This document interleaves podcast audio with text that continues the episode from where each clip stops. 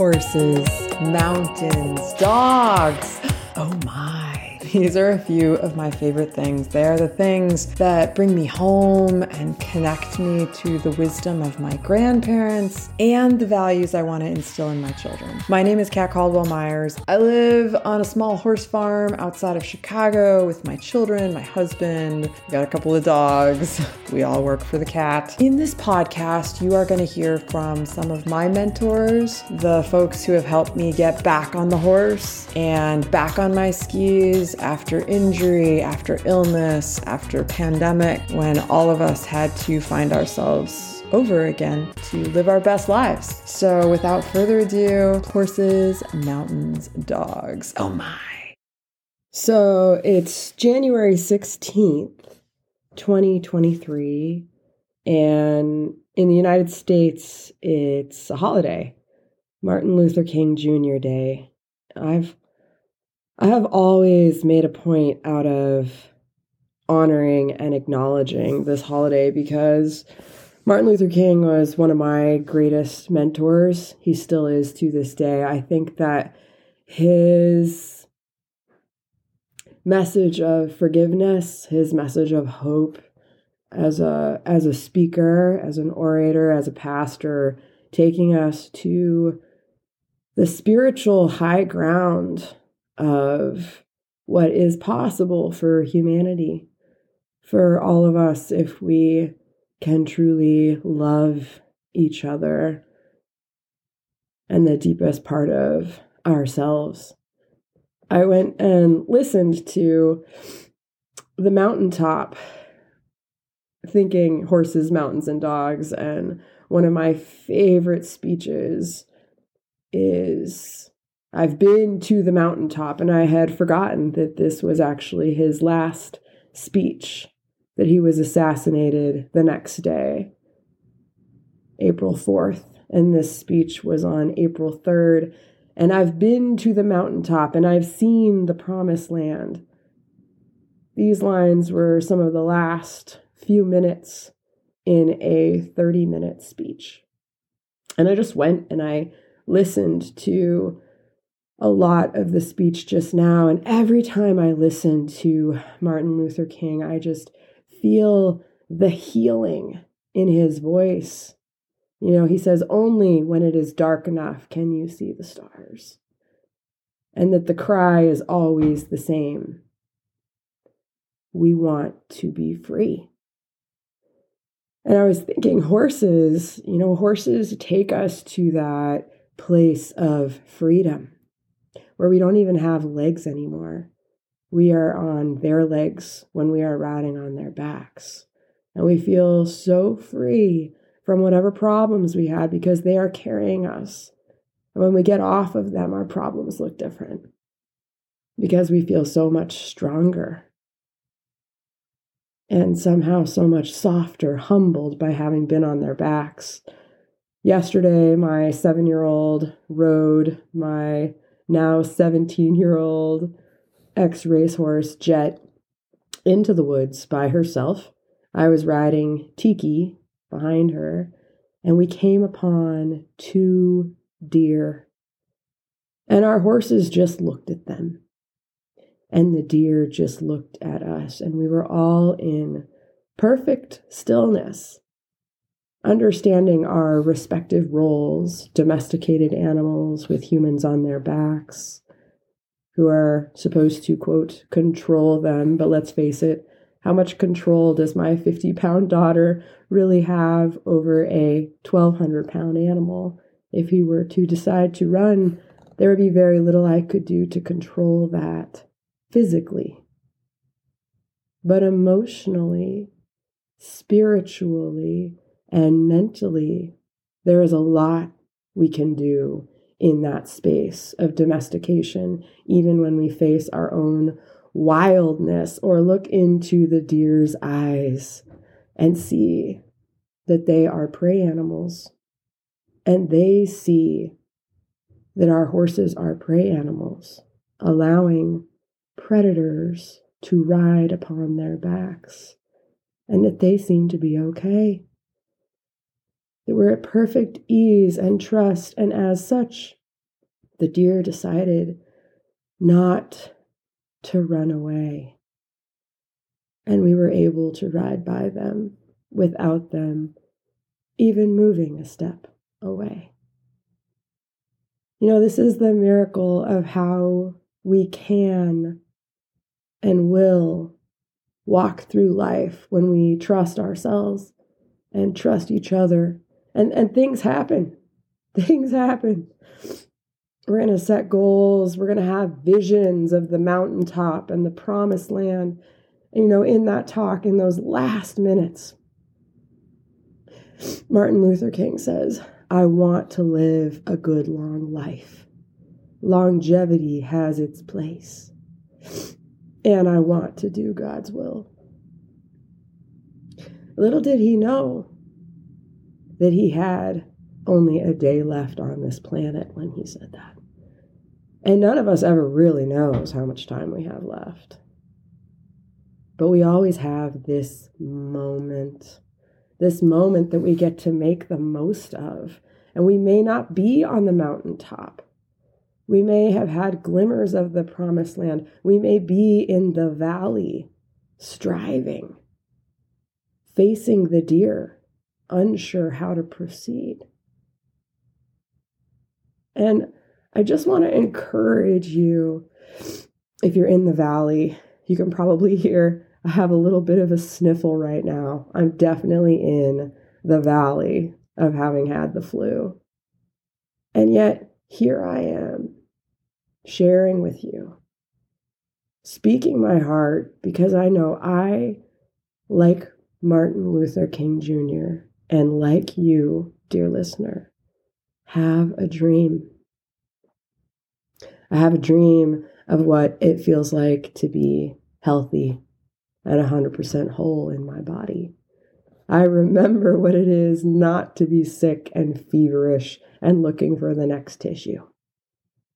And I know that this will not last forever, that it will run its course and I will get better and return to that dream, return to that mountaintop, that I have a responsibility if I am still here on earth in this body to return to that sense of freedom, freedom that is available to all of us. Whatever it is that you believe, God, higher power, nature, the force, of the wilderness. I'm going to encourage you to partner with those beliefs. Brene Brown says, I am the wilderness. If you don't have a horse in your life or a dog in your life, or you're dreaming of having a partner, whatever it is, I'm going to just encourage you that it's in that void that you can actually fulfill that dream. Because that's the space where the dream is created. And when you have that thing, it's no longer a dream, is it, my friends? It is a reality and a blessing. And now it comes with a real responsibility. You may need to go and get a bucket and carry water long distances and buy hay and feed it and pick up 50 pounds of poop a day. And trust me, a lot of that is not going to seem like part of the dream on some days when you're sick and you have the flu and it's raining outside. But this is the reality, the gift of the actual promised land here on earth. The promise is that there will be challenges, there will be grit. And that's why we need to keep showing up and trusting, trusting that it will get better, that we each have a part, and to see ourselves in that part and see each other and trust that we are exactly where we are supposed to be in that given moment and serve. And we can serve each other, and we can serve the animals, and we can serve nature as a whole. So I want to dedicate this podcast to Martin Luther King Jr., to his vision, to the mountaintop, to the dream. I feel today we still have so much to work to do. He talks about us as being a sick nation in the 60s. And here we are, 2022, and there's still a lot of work to do. But that means we're still alive. This is the reality, just like the cyclical work of taking care of a horse, taking care of your own physical, mental, spiritual, and emotional human body. So this month, that's really what we're going to focus on is taking care of our mental, emotional, spiritual, and physical bodies. And isn't it really right on point with New Year's resolutions? Hello, January. Hello, 92% of those who make New Year's resolutions fail around the 21 day mark, I believe. so don't worry, you've got five more days before you're going to fail. you don't have to fail either. And you also don't have to make those resolutions. What if we rethink them and focus on the dream? Focus on the dream of what it is that you really want to have. And then begin the work because it's in that work that the dream is realized, that suddenly we have it. We're in the body that we were striving for because we kept showing up consistently to get in shape. And consistently, we made good food choices. Think about treating yourself in the same way that you would treat an animal you were taking care of.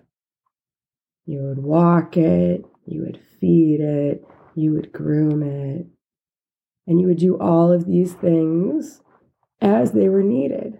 Not too much, not too little. What if you could apply the same sort of care and ownership of yourself and your needs mentally, emotionally, spiritually, and physically in your body? Could you take better care of yourself than you do your animals in your life? That's my challenge to you. That is my dream for you. And my final prayer, again, is that if you have not yet gone out and listened to some of Martin Luther King Jr.'s speeches, please do that because he has one of the most incredible messages and is one of the most beautiful orators of all time. And I think his voice and his message and his passion and grit and work that he just kept showing up again and again to the end. And that his work would not be in vain, but that we might carry it on in some small way in each day by loving and seeing one another. Not only as we are, but as we could be, because that, my friends, is the dream. What a great episode. It has been so fun to be with you. I recorded many of these in my hayloft, and I would love to share my hayloft with you. If you want to see what that looks like or smell it, I wish I could bring you into the the smell of hay. You know, it's really just dried grass. Okay, so you can probably find some at a park near you. Meanwhile, if you would like to connect on social media, see our animals, see some of our training trips, get to know us a little bit better, you can find me on all the platforms. Cat Caldwell Myers. If you're not on social media, you could email me. I would love to hear from you. Please connect with me on my website, katcaldwellmyers.com. You can find the spelling in the show notes. And if you loved this show, please share it with a friend. Drop me a review, subscribe. That way you can stay up to date with what we have going on. And I would love to hear from you, what you would like to hear, and have yourself a beautiful day. Get out there and smell the hay.